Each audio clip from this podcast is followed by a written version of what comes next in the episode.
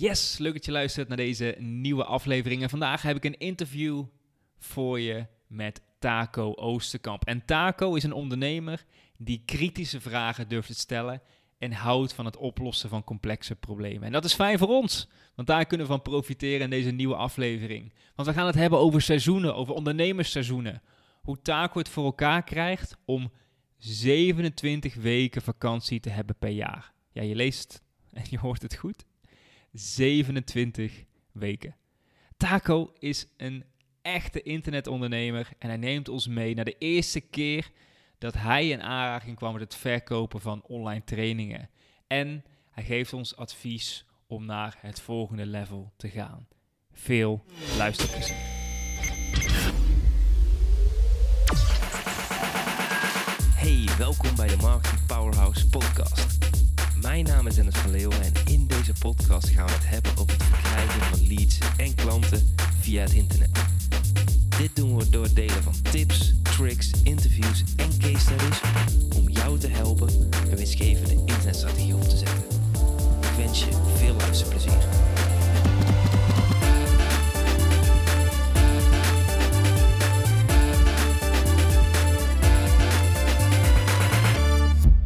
Welkom Taco bij deze nieuwe aflevering.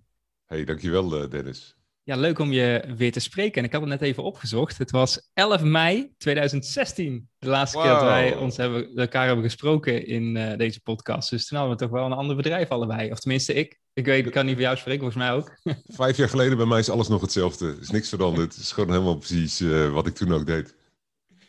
Nee, dat is, dat super mooi. En uh, misschien zou jij voor de luisteraars uh, eventjes een uh, korte introductie kunnen geven. En dan kunnen we daarna mooi in de online trainingen gaan duiken. Yes, nou ik ben Taco. Ik ben getrouwd. we zijn samen de ouders van vier kinderen. Super blij mee. Ik ben al jaren ondernemer. Ik heb heel veel verschillende dingen gedaan. En op dit moment ben ik vooral bezig met mijn bedrijf delegeren.nl, waar ik leiders help om beter leiding te geven en het slimmer te doen en, en, en handiger. Maar daarnaast heb ik een bedrijf dat heet bedrijfsgroei.nl en daar werken we met ondernemers die hun joh, bedrijf willen laten groeien. En ik uh, ben op dit moment bezig met uh, een soort van seizoensverandering. Ik, ik denk vaak in seizoenen en dan niet zozeer van drie maanden, maar meer van een paar jaar. En ik heb het idee dat we nu na vijf, zes jaar of zo, dat er weer nieuwe dingen aan zitten te komen. Dus daar uh, ben ik samen met mijn team heel leuk mee aan het sparren en aan het nadenken en aan het brainstormen en aan het mijmeren aan het dromen en aan het fantaseren. En ik ben heel benieuwd wat dat dan uh, allemaal gaat worden de komende jaren. Seizoensveranderingen, dat klinkt, dat klinkt spannend. Ja man, is het ook. Heb je, heb je al iets meer concreets? Of, of, uh, of sluit je een seizoen af en dan uh, gaat, ga je kijken wat er gaat komen? Ja, ik heb dat een paar keer eerder gedaan. En elke keer gaat het weer weer een beetje anders. Bijvoorbeeld als ik een bedrijf verkoop, ja, dan, dan in mijn hoofd eindigt er een uh, seizoen. dat heb ik twee keer gedaan. En op dit moment heb ik eigenlijk gewoon een hele lijst met dingen die ik wil doen. Deels is dat opruimen, fysiek opruimen. Deels ook uh, digitaal opruimen. Ik weet niet hoe jouw Dropbox-map eruit ziet, maar die van mij moet echt wel even wat aan gebeuren. En deels is het ook uh, reviewen en nadenken. Bijvoorbeeld, ik was heel erg aan, uh, aan het nadenken en ehm, wat voor mij werkt. Ik pak mijn mobiele telefoon en ik pak mijn toetsenbord. Ik neem letterlijk een Apple, dit is echt een briljant toetsenbord, Apple toetsenbord mee. En ik ga op een terrasje zitten. Een laptop op een standaardje voor mijn neus. En die koppelen aan het toetsenbord. En dan ga ik zitten typen. En dan stel ik mezelf vragen en daar probeer ik antwoord op te geven. En een van de vragen is dus, uh, wat heb je ook in dit seizoen weer fout gedaan, wat je eigenlijk al lang had moeten weten. En wat je nu eindelijk uh, toch wel eens een keertje had moeten vermijden, zeg maar, aan mijn eigen valkuilen. Nou, dan komt er een hele lijst uit. En zo heb ik misschien wel honderd vragen om aan mezelf te stellen. Uh, een deel is gewoon ook domweg op een rijtje zetten. Wat is er allemaal gebeurd? En wat hebben we allemaal gedaan? Wat hebben we allemaal gemaakt? Waar heb je voldoening over? Waar ben je blij mee? Uh, wat wil je meenemen uit dit seizoen naar een volgend seizoen? En dus ook, ja, wat zou je willen veranderen? Dus ik ben inderdaad nu bezig om ruimte te maken, om uh, af te ronden. We hebben samen een vriend, Igor, die is volgens mij al jaren bezig om zijn fysieke magazijnen met onderdelen en lampen en spullen op te ruimen. Um, en elke keer dat we hem weer spreken, dan vertelt hij dat hem dat zoveel ruimte in zijn hoofd oplevert. Nou, dat ben ik dus ook aan het doen, maar dan aan de fysieke en ook aan de, uh, aan de mentale kant. Ja, ja supermooi. En um, voor het afsluiten van dit seizoen is dan volledig voor delegeren.nl en voor uh, bedrijfsgroei.nl? Nou, ik weet het nog niet helemaal. Dus ik ben in ieder geval het aan het reviewen en aan het kijken. We zijn, we zijn wat uh, diensten aan het afbouwen. Uh, sommige diensten en producten die we verkocht hebben de laatste jaren, die we gewoon niet meer verkopen op dit moment. Het zou kunnen zijn dat er helemaal een punt achter komt. Ik denk dat dat voor delegeren nog wel even gaat duren. Um, voor bedrijfsgroei weet ik het niet zo goed. Um, en ja, die ruimte wil ik eigenlijk ook houden. Ik wil de, de, ruimte open houden om over nieuwe dingen na te gaan denken. En dan op dat moment ook te kijken van wat uit dit seizoen neem ik mee naar het nieuwe seizoen. Dus ik kan me bijvoorbeeld heel goed voorstellen dat ik wel met leiders blijf werken, maar dat we dat dan internationaal, wereldwijd gaan doen. Ik heb een, een wel een paar ideeën voor het nieuwe seizoen en een daarvan is Engelstalig en global. Um, ja, dikke kans dat het dan ook weer over leiderschap gaat. En misschien ook wel weer over marketing en over businessmodellen en zo. Ik vind ingewikkelde problemen oplossen vind ik heel leuk. Dus problemen waar andere mensen van zeggen, nou, krijgen we niet opgelost. Dat vind ik heel tof om ze daarbij te helpen om het dan wel op te lossen. En daar zit een soort denkmodel onder. En dat denkmodel dat heb ik bij alles gebruikt de afgelopen jaren. Dus dat werkt voor marketing, dat werkt voor verkoop, dat werkt voor uh, businessmodellen ontwikkelen, werkt voor delegeren, werkt voor een hele hoop andere dingen ook. Um, dus ik ben nog niet heel keihard aan het besluiten van nou, dit ga ik echt nooit meer doen. Ik vind het veel te leuk wat ik de afgelopen jaren heb gedaan, maar ik had wel het, nou ja, een soort inzicht, een gevoel, ook uh, spirituele indruk dat ik dacht van nou, er komt een einde aan dit seizoen en, en het is tijd om, om ons klaar te maken voor weer nieuwe dingen. Ja, ja, mooi. En dat, uh, dat, dat seizoengevoel, heb je dat heel je leven gehad? Of is dat pas iets van de latere, latere periode? Nee, dat, eh, dat, dat idee van het nadenken in seizoenen, hoe ben ik daarbij gekomen? Ik heb ooit wat therapie en coaching gedaan. En ook hard nodig. En uh, ik denk dat, dat die therapeut daar een keertje iets over zei. Dat het zo de gedachte in mijn hoofd gekomen is. Ik weet al wel dat ik heel lang al echt van zomer naar zomer leef. Weet je wel, dat als je dan een businessagenda koopt, dan is het echt van januari tot en met december. Ik vind het veel logischer om een soort schoolagenda ja, ja, ja. mentaliteit te hebben. En, um, maar, maar dus nadenken over, oh, hier start er wat en dan na een paar jaar is het ook weer klaar. Soms duurt het wat langer, soms gaat het wat sneller. Ik denk dat dat voor ondernemers eigenlijk heel logisch is om zo na te denken. Um, wij werken best wel wat met de Colby-test. K-O-L-B-E van Kathy Colby. En dat gaat over je uh, conatie. Eigenlijk waar krijg je energie van? En ik zelf krijg heel veel energie van afwisseling en van steeds nieuwe dingen doen. Dat herken ik denk ik ook bij jou, uh, Dennis. Ja, ik was hem net eraan bijzoeken. Volgens mij hadden wij bijna dezelfde. Ik had Wat is jouw score? Twee Factfinder, drie Follow-Through, negen Quickstart en vijf Implementer. Oh, dat is al wel een wow. tijdje geleden. echt bijna hetzelfde jaar. Ja. Ik heb 2, 3, 10, 4. Ja, inderdaad. Ja. dus, ik, dus wij zijn allebei, scoren we heel hoog op quickstart en heel laag op follow-through en fact-finding. Dus we houden van afwisseling. En ik denk dat als je niet uitkijkt, dat je dan voor mensen zoals wij, er zijn ook andere ondernemers met een compleet ander profiel, maar voor, voor mensen zoals wij, is er denk ik een risico om aan iets nieuws te beginnen met heel veel energie en heel veel plezier en heel veel uh, ja, uh, passie. En dan toch weer iets te maken waar je na verloop van tijd in vast komt te zitten. En dat past niet bij ons profiel. We moeten eigenlijk continu nieuwe dingen kunnen doen. Dus ik denk dat dat nadenken in seizoenen, dat dat daar al wel bij helpt. Ja, ja. maar ik voor mijn gevoel, die vijf jaar is toch best wel lang voor een quickstarter, toch? Ja, dus ik heb gelukkig ook niet vijf jaar precies dezelfde dingen gedaan. Um, en ik heb zoveel gedelegeerd. Kijk, ik begin mijn jaarplanning met het inplannen van mijn vakantie. Dat lijkt me verstandig. Om als je een jaar gaat plannen en je bent ondernemer, om dan eerst je vakantie in te plannen. Want voor je het weet, wordt dat de sluitstuk op de begroting. Ik heb echt zoveel klanten die ik dan spreek, die dan ja, last minute nog even, nou dan wordt het toch twee weken zomervakantie. Oh shit, er komt toch wat tussen. Nou, dan doen we nog wel een extra weekendje in de herfst of zo, weet je wel. Maar ik begin met vakantie inboeken en dan begin ik uh, tegenwoordig met uh, 27 weken vakantie plannen. de laatste drie jaar of zo, vier jaar doe ik dat. Dus ja, maak je over mij geen zorgen. Er zit genoeg afwisseling in mijn leven. Um, maar, ja, dit gaat denk ik op een nog wat hoger level. Van, ik heb nog niet het idee dat ik gedaan heb met mijn leven wat ik ermee wil doen. Uh, ik wil graag heel veel mensen helpen en daarmee impact hebben. En ik heb een paar ideeën over welke kant het uit zou moeten gaan. En ik ben gewoon in elke situatie, elk seizoen ben ik opnieuw aan het zoeken van hoe kom ik daar nu dichterbij.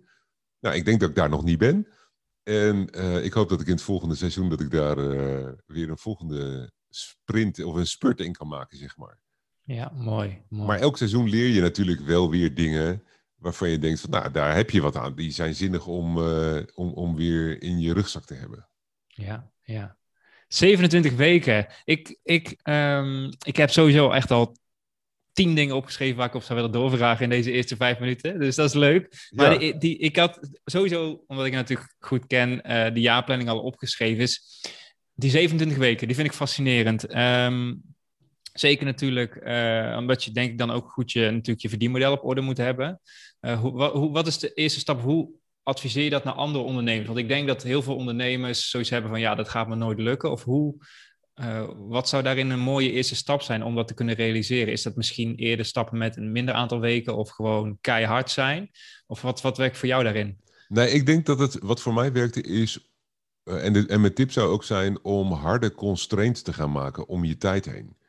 En dat betekent, kijk, ondernemen is heel veel kenniswerk. Het is eigenlijk nadenkwerk voor een groot deel.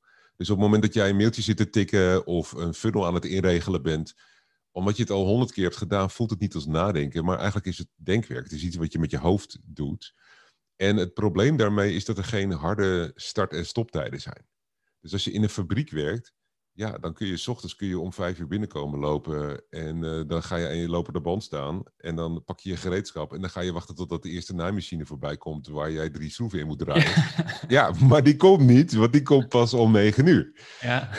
en dan na vijf uur of na zes uur, als de fluit is gegaan, is het ook weer klaar. En, en wij hebben dat niet. En um, ja, er is de afgelopen jaren zoveel onzin over gezegd. Over het, het vermengen van werk en privé. Heel veel mensen worden daar heel blij van. Heel veel ondernemers worden er ook heel blij van om hun werk en hun privé te vermengen. Eigenlijk voor een groot deel, denk ik, omdat ze hun privéleven niet goed genoeg georganiseerd hebben. En dat gewoon niet interessant genoeg is. Dus als je een enorm vacuüm hebt in je privéleven, ja, dan slurp je er allemaal werk in.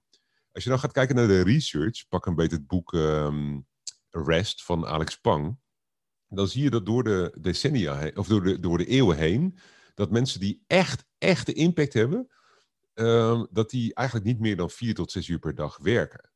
En dan hebben we het over wetenschappers, dan hebben we het over creatievelingen, dan hebben we het over andere mensen die ook met hun hoofd werken.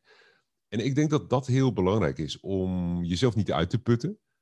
Het is een beetje als met alcohol. Als je te veel alcohol op hebt, dan schijnt het dat je dan uh, niet voelt dat je beter niet in een auto kunt stappen. Je denkt gewoon dat je reactievermogen perfect is. Maar, maar ja, ik weet het niet. Ik kom, eh, dat soort aantallen kom ik niet, zeg maar. Als ik twee, uh, twee gin drink op een avond, dan is het veel. En dan uh, ga ik niet meer rijden daarna. Um, maar um, je beoordelingsvermogen snapt niet hoe dronken je bent of hoe, hoe, hoeveel impact dat heeft. Dat is bij slaap precies hetzelfde. En ik denk dat dat bij vermoeidheid en creativiteit ook zo is. Dus dat je wordt minder creatief terwijl je het niet doorhebt. Nou, ik denk dat de meeste ondernemers dat ze er goed aan zouden doen als ze harde grenzen gaan trekken om hun, om hun werk heen. Dus bijvoorbeeld bij mij begon ik met ik mag niet meer op zaterdag werken. Dan Sullivan noemt het een free day. Die zegt dan van 0 uur 01 tot en met 23.59 mag je niet eens nadenken over je werk. Nou, dat was mijn eerste poging. Dat werkte voor mij niet zo goed. Nee, sorry, ik deed het op zondag. En dat werkte niet zo goed. En toen heb ik het verschoven naar de zaterdag. En dat werkte fantastisch. Eigenlijk heb ik toen een soort uh, traditionele Shabbat ingevoerd. Vanaf vrijdagavond etenstijd uh, mag ik niet meer werken tot en met zaterdagnacht 23 uur 59. Nou, in de praktijk ben ik dan niet wakker, dus dan de volgende dag. Uh, is dat je, dan toch dat ik, ja, nee.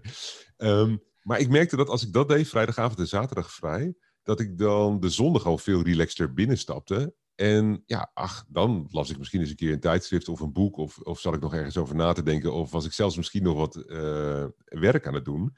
Maar dan zat ik al in een veel relaxtere flow. Dus daar ben ik mee begonnen.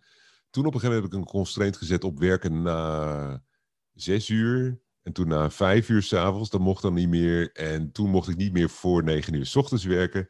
En dan langzamerhand maak je dus je eigen werktijd kleiner. Echt met kleine stapjes. En dan dwing je jezelf dus om dingen effectiever te gaan doen. Of efficiënter te gaan doen. En dat heb ik dus ook met vakantie gedaan. Ik begon met een nulvakantie. En, of ad hoc een keer, een weekje of zo. En of dan in je vakantie toch nog even je mail checken of toch nog even wat doen. Nou, dat is bij mij wel lang geleden hoor, dat, dat het zo erg was. Maar uh, dan langzamerhand ben ik het echt gaan, bewust gaan uitbouwen.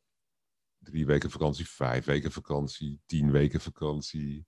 Nou ja, de stap van 10 naar 27 is niet zo heel groot. Nee, nee, nee, een paar weekjes. En nou, maar het, weet je, het punt is, het dwingt je om een team om je heen te bouwen. En ehm, ik vergelijk het wel eens met een piano. Ik heb een piano en ik kan zelf kiezen of ik piano ga spelen of niet. Ik kan de klep open en ik kan de klep dicht doen. Ik kan er drie weken niet naar omkijken. Maakt allemaal niet uit. Ik heb een piano. En de meeste ondernemers die hebben geen bedrijf. Die moeten namelijk aan het werk. En die hebben het zo zelf georganiseerd, want zij zijn degene die de baas zijn in hun bedrijf. Dus ze hebben zelf hun bedrijf zo opgebouwd dat zij wel moeten werken. En als je daar dus niet harde grenzen in stelt, ja, dan dwing je jezelf niet om daar vanaf te komen. Dus ik ben nog steeds op dit moment in mijn bedrijf nodig. Namelijk een uur of vier per maand, denk ik. Ietsje meer. Nou, laten we er acht van maken. Er zijn acht uren in de maand dat ik echt moet werken, per se moet werken. Dus het is nog steeds niet helemaal een piano. Die piano die kan ik maandenlang negeren en dan, dan heb ik een stofdoek nodig, maar dan, dan kan ik uh, daarna weer spelen. In mijn bedrijf nog net niet helemaal, maar ik ben een heel eind gekomen. En ik denk dat je daar naartoe moet.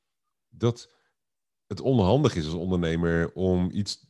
Ik bedoel, je belangrijkste product wat je maakt, is niet het product wat je aan je klanten verkoopt. Het belangrijkste product wat je maakt, is, is dat bedrijf, is dat motortje.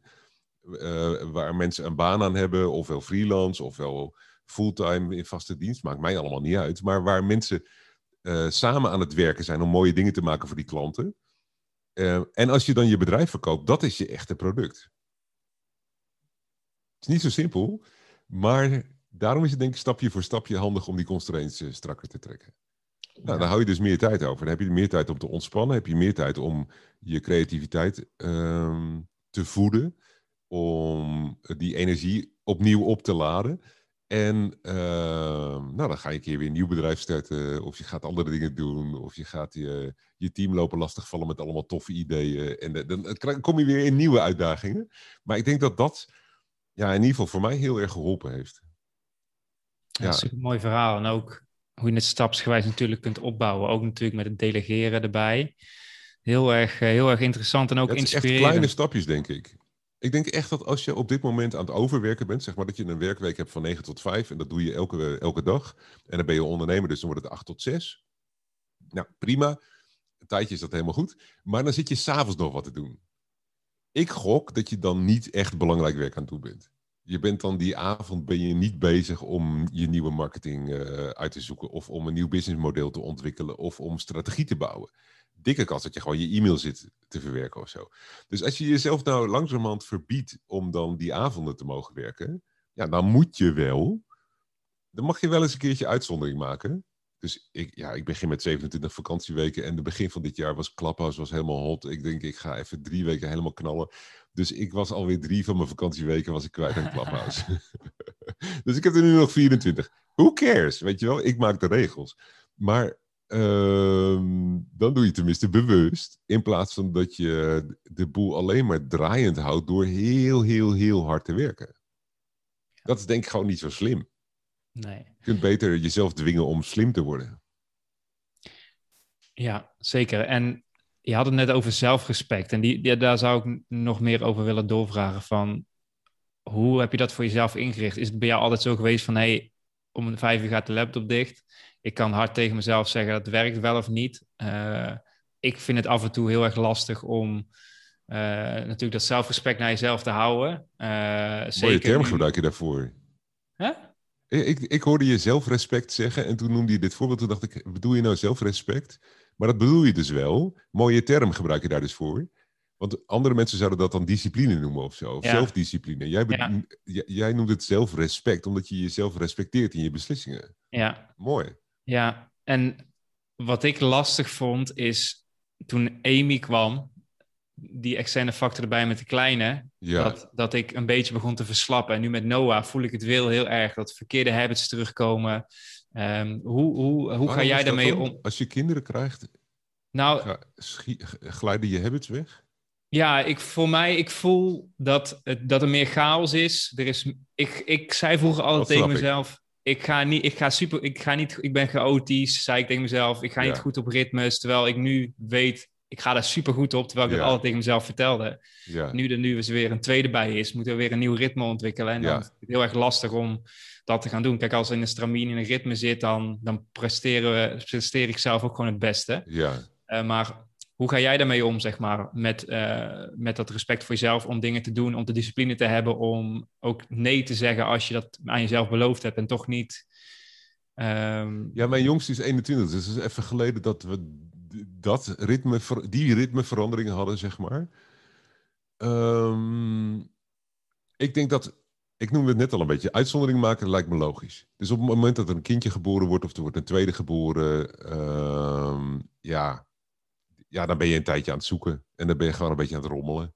En eh, daar zou ik niet al te moeilijk over doen. Dus ik ben niet zo van de discipline. eh, want dat, dat kost alleen maar heel veel energie en zo. Maar wat volgens mij heel goed werkt, is om kleine stapjes te maken. Dus als je merkt van, nou ja, dus ik, ik wil een bepaalde ritme weer invoeren in mijn leven, om dan met kleine stapjes te beginnen, letterlijk, om niet meteen alles om te gooien. En om de context aan te passen. Ze hebben prachtig onderzoek gedaan. Ik weet niet meer wie dat was of waar ik het gelezen heb. Maar goed, je, je snapt allemaal dat dit waar is. Hebben ze onderzoek gedaan, hebben ze 50 secretaresses bij een grote multinational, hebben ze allemaal op de weegschaal gezet. En toen hebben ze bij, eh, het zullen er 60 geweest zijn, hebben ze bij 20 van die dames hebben ze een doosje met chocola op hun bureau gezet. En elke avond dat er werd schoongemaakt, werd ook het doosje chocola werd weer aangevuld. Bij eh 20 andere dames hebben ze dat doosje in een kast gezet, vlak bij hun bureau. En bij de laatste 20 stond hij aan de andere kant van de kamer ergens. En natuurlijk konden ze gewoon die resultaten daarvan op de weegschaal terugzien in de loop van twee, drie maanden. Ik hoef je niet uit te leggen hoe dat werkt. En eh, volgens mij, in dit geval waren het secretaresses. Als het mannen waren geweest, was het waarschijnlijk nog veel erger geweest, het drama. Mezelf kennende dan. Ehm, dus, maar, maar de truc is dat er een verschil was tussen eh, waar, eh, zeg maar, als de chocola onder handbereik staat, of dat je er eerst voor op moet staan en aan de andere kant van de kamer moet lopen. Zou mij niet tegenhouden. Maar dat bleek dus in de statistiek dat dat uitmaakte. Dus ik denk dat als je de context aanpast. Ik zal een heel simpel voorbeeld noemen. We hadden een mastermind meeting eh, een paar weken geleden. En een van mijn klanten daar, een ondernemer, die zegt: joh, wat, wat ons echt zo geholpen heeft, is dat jullie ons hebben lopen handje drukken anderhalf jaar geleden om een tweede telefoon te kopen. En uh, dit is grappig, want deze gasten komen uit de telecomwereld. Dus moesten wij echt handje drukken en zeggen: Oké, je hebt een tweede telefoon nodig. En uh, ga je die nu regelen? En uh, dat gebeurde niet. En toen een paar weken later nog een keer. En langzamerhand steeds strenger. Maar dat was de tip waar ze het meest blij mee waren. Want als je namelijk een werktelefoon hebt en een privételefoon hebt, dan kun je dus je werktelefoon uitzetten. Of als je thuis komt, als je uh, een werkplaats buiten de deur hebt, dan lever je hem je in bij je partner. Of je laat hem op kantoor liggen. Of als ik vakantie heb, dan, dan staat hij gewoon uit. Dan ligt hij thuis in mijn stufbakje. Dat ik hem niet vergeet als ik na mijn vakantie weer naar kantoor kom, dat ik hem dan wel meeneem. Want anders zit ik hier op kantoor zonder telefoon. Is ook onhandig. Maar dat soort simpele dingen, als je in het weekend bent en je hebt geen werktelefoon aanstaan, ja, dan kun je er ook niet op kijken dan vraagt hij geen aandacht. Dan heb je geen belletjes, geen niks. Super handig. En bij jou hetzelfde. Als je, als je thuis komt of je komt binnen in de woonkamer en je hebt je uh, laptop uh, op kantoor liggen in een kast met een sleutel erop. En die sleutel heb je dan wel bij je, maar om even een mailtje te checken of zo, moet je die sleutel gaan zoeken. En dan moet je naar die kast. En dan moet je je laptop eruit halen. En dan moet je hem aan de stroom leggen. Moet je hem aandoen en zo opstarten. Je moet het jezelf gewoon zo moeilijk mogelijk maken om gedrag te vertonen wat je niet wil doen. Denk ik. Ja. Nou, dan koop je een tweede laptop. om, uh, weet ik veel, Netflix op te kijken of zo, of een iPad, of om nog eens een keertje privé-mailtjes te tikken. Maar dat uit elkaar halen en het jezelf zo moeilijk mogelijk maken. Het, uh, heel lang geleden al had ik het uh, tweede axioma van Taco bedacht, het tweede dogma van Taco. En dat is, als het je te veel moeite kost, dan doe je het waarschijnlijk niet. En destijds ging het me erom dat als ik iets wil doen, dan moet ik het zo makkelijk mogelijk maken voor mezelf. Maar andersom werkt hij dus ook. Als je dingen niet wil doen, nou maak ze dan zo ingewikkeld mogelijk. Ja. Dus, dus je, je werk, weet je wel, voor ondernemers die thuis werken, dan heb je een uh, werklaptop. En die uh, hang je aan een uh, werk-wifi-netwerk met een, een, router. En daar zet je gewoon een tijdslot op of zo, weet je wel. Na vijf uur valt dat hele ding uit. verzin iets wat voor je werkt. Maar waarom zou je het op discipline moeten doen? Ja, grappig. Nou, het is wel mooi, want je triggert me ook. Ja, luisteraars kunnen het niet, uh, het, uh, niet zien, maar de video wel. Ik heb hier ook een geldkistje staan en daar ja. stop ik het inderdaad in en doe ik hem op slot. Ja. Ik kleuter lang bij de tekeningen van Amy. Zodat oh, als ja. ik hem toch wil pakken, dan denk ik van... hé, hey, weet je, dat gaat van je Amy-tijd af. Ja. Maar thuis ga ik er ook weer eventjes scherper op zijn... Uh, klopt. Dus ja, eigenlijk, weet je, dus ik denk, daarin helpt het denk ik ook om gemotiveerd te zijn door nou, een van de vragen die je me van tevoren stelde is: um, wat, wat, heeft je nou echt geholpen om te komen waar je bent? En ik zat over na te denken. Ik denk, nou, het is echt het masterminden met andere ondernemers. Dat heeft mij het meeste geholpen van alles wat ik, wat ik uh, als ondernemer gedaan en geleerd heb. Maar dat geldt hierbij natuurlijk ook. Als je een aantal ondernemers om je heen hebt. En die zeg je, jongens, ik uh, merk dat ik weer te veel aan het overwerken ben. En hoe doen jullie dat? En je zit elkaar een beetje op te jutten. Wel, op een gegeven moment hadden we een masterminder in onze mastermind. En die, uh, en vond dat hij altijd veel te laat thuis was. Dus, dus die werkte in, uh, weet ik veel, ergens een kantorenpaleis. En dan uh, reed hij met de trein naar huis. En dan uh, was hij altijd veel te laat thuis. En toen heeft hij een, een commitment gemaakt naar ons. Dat hij elke avond om zes uur een foto van zijn voordeur zou maken. En ik geloof dat we één of twee keer een foto van het station hebben gehad. Zo van, ik ben erbij, ja. ja. Maar waarom niet? Kijk gewoon ja, wat voor jou werkt kantoorpaleis is wel een mooi woord. Maar het is af en toe is het inderdaad ook dat, dat, hoeft het ook inderdaad niet zo moeilijk te zijn. En als je het voor jezelf maar leuk maakt, het kluisje werkt voor mij bijvoorbeeld heel erg goed. Maar ja. ook mastermindschappen dat je zegt, ik heb um, over, volgens mij volgende week komt er een interview ook live met Aartje van Erkon. Daar heb ik ook een aflevering over gemaakt, over de kracht van masterminds. Dus dat is wel heel erg leuk. Maar dat is dus wel, uh, dat is wel heel erg mooi. En dan wilde ik je toch nog wel het een en ander vragen over, uh, over online trainingen. Ja, vertel. En ik was in eerste instantie even heel erg benieuwd naar de eerste keer dat jij een online training hebt verkocht en wat dat voor jouw bedrijf deed. En voor jou als persoon. Ja, ik, het mooiste voorbeeld dan is, uh, ik heb drie verhalen in mijn hoofd. Ik ga ze heel kort vertellen. De, de eerste was dat ik uh, op de camping liep in Frankrijk en dat ik op mijn Palm Treo, dat was een soort voorloper van een smartphone, dat ik een aanmelding binnen zag komen van iemand die een cursus van mij kocht. Uh, en daar een pdfje bij. En hij, hij of zij had zich via de website aangemeld. Er zat een pdfje bij. En toen had ik echt het idee, ik ben nu gewoon uh, op vakantie slapend rijk aan het worden, zeg maar. Dat was toen nog een live training die we dan later moesten geven. Maar dat, dat, dat is het, het gevoel, denk ik, wat je bedoelt. Dat was heel ja. tof. Ik heb in uh, 2007 ben ik naar Frankrijk gereden. Heb ik me een week opgesloten in een vakantiehuis daar. En heb ik een boek geschreven in het Engels. En ik dacht, dan ga ik ook meteen dat uh, op AdWords zetten, op Google Ads, om te verkopen. En dan vrijdagmiddag gingen we bij een strandtentje zitten. En zat ik de hele tijd ook op mijn telefoon te kijken van, uh, is er, is er, heb ik even verkocht, heb ik even Dat was helaas niet zo. Maar uiteindelijk hebben we, uh, was dat wel een super boek om te schrijven en heeft dat heel veel opgeleverd. En dat ging over Outlook en over e-mails verwerken. En toen heb ik een paar jaar later, in 2009, heb ik een soort vergelijking gedaan en ben ik in uh, Zwitserland in een huisje in de bergen gaan zitten en heb ik 50 filmpjes opgenomen. Dus dat was echt een online uh, training over supersnel mailverwerken en Outlook. En dat hebben we met name naar onze eigen lijst verkocht toen. En dus daar heb ik wat minder dat ik denk van, ah ja, dat was de eerste verkoop of zo. Ik denk dat dat, dat geluksgevoel of zo, de, dat die ja. aha, dat was denk ik vooral toen ik op de camping liep. Ja, ja, ja, dat is super mooi. En heb je daarvoor, uh, ben je eigenlijk altijd ondernemer geweest of heb je ook nog uh, voor een bedrijf gewerkt? Of? Ik heb twee jaar in een academisch ziekenhuis in Utrecht uh, systeembeheerwerk gedaan tijdens mijn studie. En dat was het geloof ik wel. Ah, ik heb nog wat vakantiebaantjes gehad en zo. Maar, maar daarna ben ik echt gaan ondernemen, ja. Ja, ja. En ben je toen ook meteen met die cursussen begonnen? Of niet met... Ja, ik ben toen... Even denken hoor. Nou, ik had ook tijdens mijn studie had ik al een bedrijfje gestart. En daar deden we weer heel andere dingen met software en hardware. Maar mijn eerste bedrijf wat echt goed ging lopen, daar trainde ik computerprogrammeurs. En dat waren allemaal live trainingen. Dus daar gaf ik ook live seminars. En wat ik daar deed, is ik vond het heel leuk om kennis te delen. Ik vind het nog steeds heel leuk om kennis te delen. Dat zit in mijn DNA. Dus ik ging dan bij grote seminars en grote events ging ik uh, lesgeven over, weet ik veel, een onderdeel van software bouwen. Iets als uh, multi-tier distributed database systems of zo. En hoe je die dan moet maken.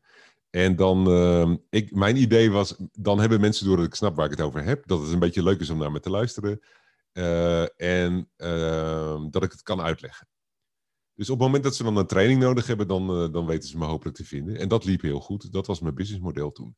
En nu zijn we, weet ik veel, tig jaar later. En, want dit was 1997 of zo dat ik dat het bedrijf begon. Dus dat is 25 jaar verder, denk ik, zo bijna. Ja, nu doe ik veel met webinars. En daar is eigenlijk het idee hetzelfde. Ik ben tijdens een webinar ben ik uh, mijn enthousiasme aan het delen en het laten zien dat ik snap waar ik het over heb.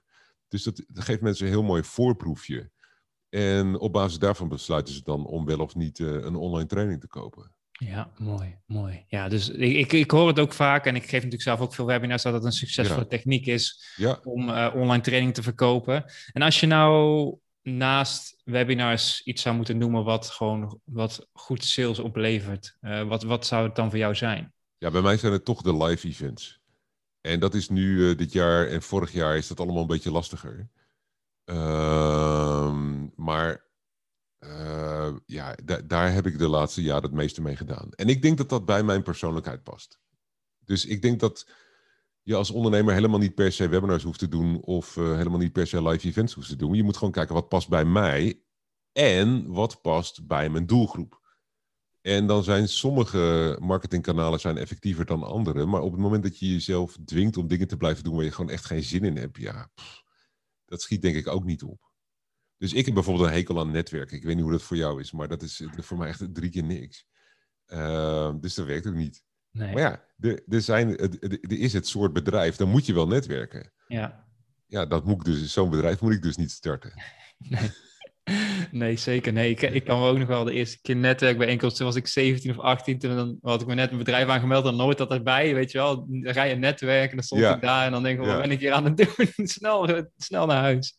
Maar waarom, waarom zijn live events dan voor jou eh, goed? Waarom werken live events voor jou zo goed?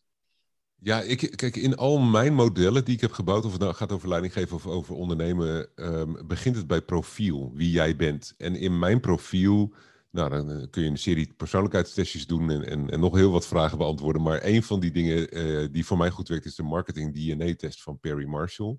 Die trouwens sowieso een eh, inspirator is voor mij. En daarin heb je het verschil tussen live en recorded. En in mensen die recorded zijn, die vinden het fijn om dingen goed voor te bereiden, honderd keer te oefenen eh, en dan de live performance te doen, of dan de video op te nemen, of dan de audio op te nemen. En, en heel fijn dat je er nog in kunt knippen en dat je het misschien als het niet goed gaat, dat je het nog een keer kunt doen. D- dat, daar heb ik echt een, echt een complete hekel aan, dat hele model, zeg maar. Dus ik heb ook wel eens van die filmpjes gemaakt en dan moest het drie keer over en zo. Nou, daar, daar, daar, daar draai ik gewoon niet zo lekker op. Dus voor mij is live veel leuker. Wij zitten nu live een gesprek te doen. Ja. Of op Clubhouse zitten we live met iemand een gesprek te doen. Of in de webinar ben ik live aan het teachen. Of voor een zaal sta ik live dingen uit te leggen. En hoe interactiever dat is, hoe beter het bij mij past. Hoe meer lol ik erin heb. Kijk, ik weet niet, bij jou zal het hetzelfde zijn. Op het moment dat je iets aan het teachen bent, dan ben je er enthousiast over. Ehm, maar je weet het ook allemaal al. Klopt. Ja, Toch? Alles waar je les in geeft, weet je zelf al. ja. Dus voor mij is de lol vooral in de interactie met mijn, mijn publiek dan. ja. En het inderdaad dan door het vertalen naar de situatie van die persoon. Ja, Ja. En, en vragen beantwoorden en samen een keertje lachen. En ja, live is dat natuurlijk nog makkelijker dan bij een webinar. Tenminste voor mij. Ehm, maar, maar ja, webinars hebben heel veel andere voordelen. Ja, ja, zeker. En je liet net al een paar keer Clubhouse vallen. Ja, Ben je nog steeds actief op? ja wel wat minder dan een paar eh, maanden geleden. En ik ben heel benieuwd hoe het gaat eh, na de zomer of misschien nog wat later. Op het moment dat het hele invite systeem wegvalt ik, ik hoop dat we nog een soort tsunami krijgen aan nieuwe mensen op Clubhouse. Op dit moment, wat leven we nu, begin juni, lijkt het redelijk rustig te zijn. Maar ik had vorige week had ik een gesprek met Femke Hogema, een room met haar. En zij is van ehm, First. Profit First. Ja, Profit First, ja. Ja, en we hadden uh, al een keer eerder een room gedaan en een keer eerder elkaar tegengekomen in een room. Dus ik ken haar eigenlijk alleen van Clubhouse, hoewel we elkaars naam al vaker hadden gehoord. En we hebben afgelopen week hebben we een room gedaan over uh, armoede oplossen. Kan dat? Um, hoe werkt dat? Wat zijn je ideeën erbij? Wat voor emoties heb je daarbij? Zijn wij daar verantwoordelijk voor? Het was mijn onderwerp, ik had het bij haar erin geschoten. Um, ik denk dat dat een van de dingen wordt voor mijn volgende seizoen. En um, ja, wij hadden een super tof gesprek. Er waren veertien mensen bij. Um, ja, dan hadden er ook 140 of ook uh, eh, 1400 mogen zijn, wat mij betreft. Maar ik had met Femke had ik een heel tof gesprek. En met één of twee luisteraars die aanhaakten en mee gingen praten. Dat vind ik wel heel mooi. Weet je wel, voor hetzelfde geld hadden we ergens buiten aan, op een terrasje gezeten. Daar hadden we er nog koffie bij gehad. Maar nu uh, is minder reistijd en toch de gelegenheid voor andere mensen om aan te haken en om mee te luisteren. Net als dit gesprek, weet je wel. We hebben toch een tof gesprek. En of er nou uh, tien mensen meedoen of dat er uh, tienduizend mensen meedoen. Uh, op het moment van het gesprek maakt mij dat niet zo heel veel uit. Ja, ja. ja. En ik hou van mooie gesprekken. Ja, dus ik ja, vind Clubhouse heel tof wat dat betreft. Ja. Ja, ja ik, heb, ik heb de wave niet meegepakt, omdat ik de deadline had om het boek af te maken. En toen ja. kwam Noah, dus uh, wie weet ja. uh, na de zomer. Maar ik denk dus ook... ook, als ik naar mijn cijfers kijk, dat ik de wave ook niet heb meegepakt. Ik heb nu iets van 800 uh, volgers, denk ik, op Clubhouse. En Ilko, ehm, waar ik veel, Ilko de Boer, waar ik veel van heb geleerd over zijn Clubhouse-strategie en aanpak, die had er bijna 40.000 of zo, weet je wel. Hij heeft echt de wave meegepakt. Ja, ja, ja, het was echt een flinke wave. En toen, ja, jammer dat hij niet zo heeft doorgezet, hè. Maar het is toch interessant. Misschien komt het nog. Maar dat bedoel ik, het gaat dus niet alleen maar om de aantallen. Nee. Voor mij niet tenminste. Nee, nee. Nee, het is ook weer, uh, gebruik jij die content ook nog ergens anders voor? Of neem je het op en plaats je het online? Of? Nee, doen we op dit moment niet, maar dat zou misschien slim zijn om dat te doen. Dus, maar, maar ja, weet je, ik zat ook laatst met Aartjan van Erkel te praten. En uh, ik, ik was wat ideeën bij hem aan toetsen, toetsen voor ons nieuwe seizoen. Hij zegt, nou, eigenlijk moet je, heb je gewoon genoeg aan een boek en een blog en misschien een podcast.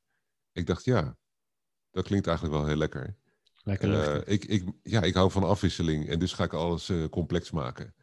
En uh, wij hebben heel ingewikkelde funnels gebouwd. En, en, en natuurlijk, nou ja, twee bedrijven tegelijkertijd draaien. En dan meerdere producten per bedrijf. En dan Ach man, weet ik veel. Ik bedoel, misschien dat we het in het nieuwe seizoen dat we het even wat simpeler moeten houden.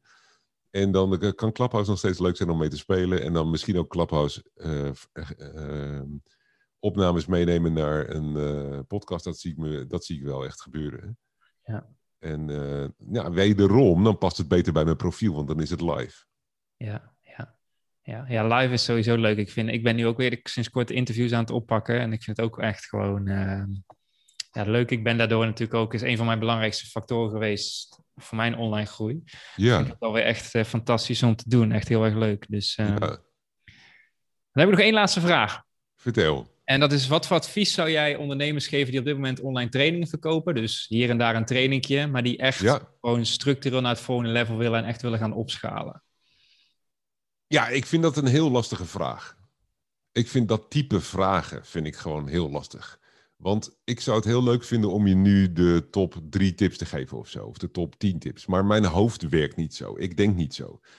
Dus voor mij hangt het er heel erg vanaf van uh, wat is de situatie van jou als ondernemer? Wie ben je? Ik noem de profiel al. Ook wat, wat zie jij als het next level? En wat houd je dan precies tegen om naar het volgende level te gaan? Dus ik begin nou, de, tip 1 die ik kan geven is constraints inbouwen. Tip 2 die ik kan geven is meer gaan delegeren. Dat, dat lijken me, dat zijn voor mij heel reële dingen, zeg maar. Maar als het dan echt over de businesskant van het hele verhaal gaat, dan zou ik echt gaan zoeken naar waar zit het nu vast. En bij sommige ondernemers zal dat zijn dat ze hun klantenservice niet op orde hebben. En dat mensen daardoor afhaken. Of dat, wij hebben wel eens uh, weet ik veel, dat, dan, dan was er een formulier op de website wat niet goed werkt of zo. Gewoon simpel technisch probleempje. Ja, dan kunnen mensen zich niet aanmelden voordat er iemand daarover gaat klagen. Dat kan heel lang duren, of voordat je dat doorhebt.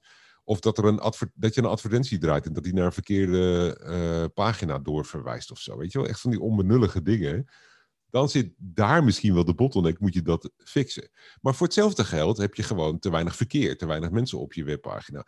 Of komen er genoeg mensen op je pagina, maar is je pagina blijkbaar niet overtuigend genoeg dat ze zich ook aanmelden.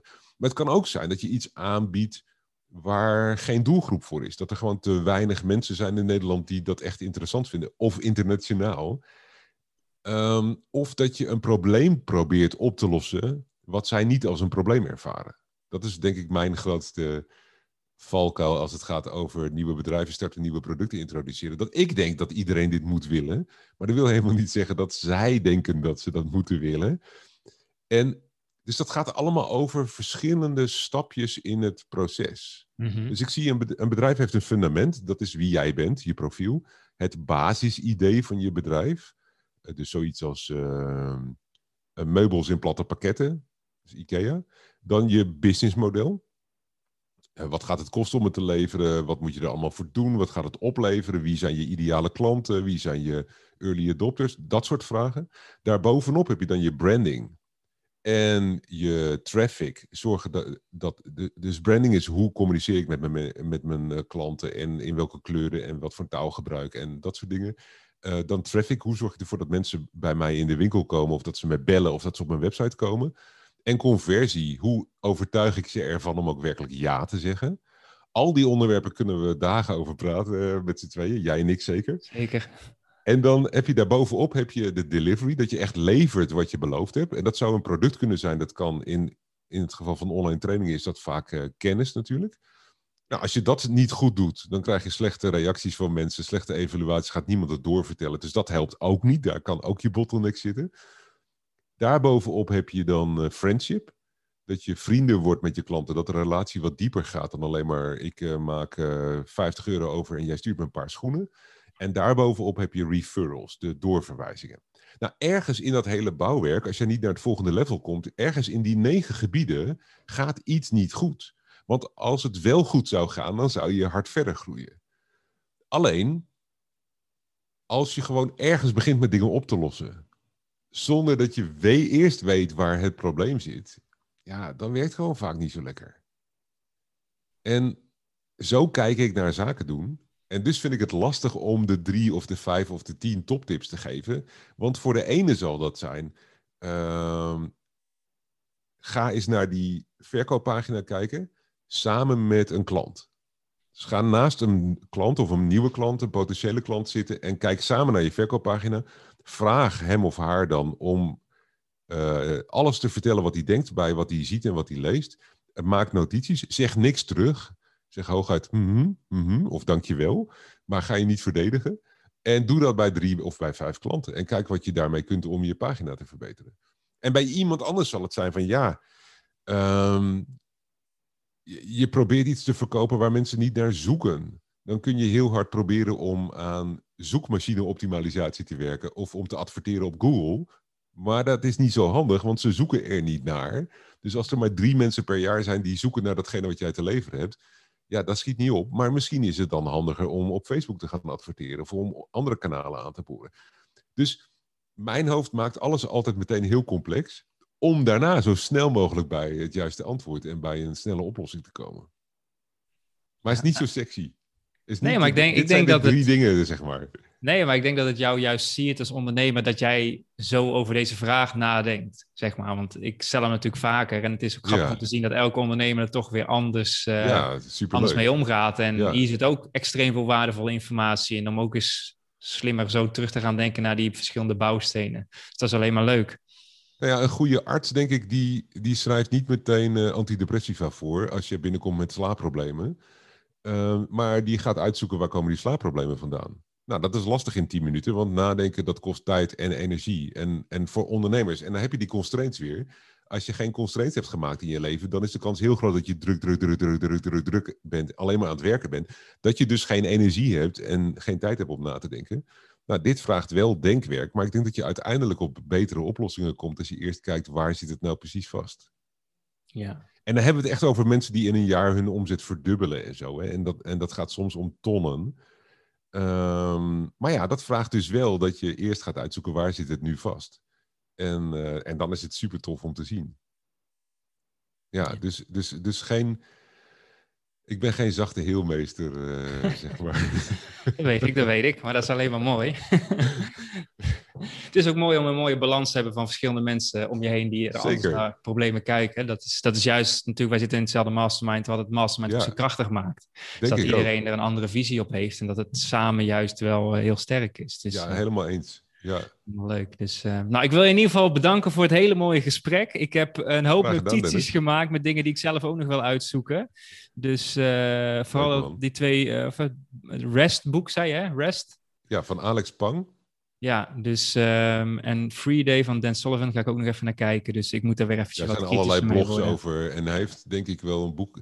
Hij verdeelt je week in Free Days en in buffer days. Dat is een beetje administratiewerk of dingen die moeten gebeuren. En in free days, buffer days. En de derde, dat is echt waar je, je, waar je de performance doet, zeg maar. Alsof je een artiest bent. En dat kan zijn verkoopgesprekken. Of het kan zijn webinars. Of het kan zijn iets anders waar je in je aan het knallen bent. Uh, ik weet even niet meer hoe die die noemt. Maar voor mij werkt dat model niet. Dus daarom uh, verdeel ik mijn jaar uh, in uh, vakantieweken en in nadenkweken of contentweken en in werkweken. En, uh, maar, maar het idee van dingen splitsen, ja, dat werkt heel super. Ik heb heel veel van Den geleerd. Ja. Mooi. Nou, dan uh, heb jij nog een, uh, een mooie link of waar kunnen mensen meer informatie van jou vinden? Ja, als je meer wil gaan delegeren, is denk ik het meest logisch. Hè? Dat, uh, dat je zegt van nou, ik wil eigenlijk wel wat, wat, wat meer tijd hebben voor het werk wat echt heel veel oplevert. Dus dan moet ik ander werk moet ik uitbesteden. Dan op delegeren.nl kun je de eerste vijf hoofdstukken van mijn boekje aanvragen. En ik, het zijn er misschien zelfs zes. En ik heb mijn best gedaan bij het schrijven, want ik wist al dat ik deze deal had met de uitgever. Om die eerste vijf hoofdstukken ook het meest interessant te maken. Ja, ja. Dus, uh, serieus, is echt waar. Dus uh, delegeren.nl. Supermooi. Dan uh, wil ik jou in ieder geval heel erg bedanken. En ik zou je graag weer interviewen als jij klaar bent en bezig bent in je volgende seizoen.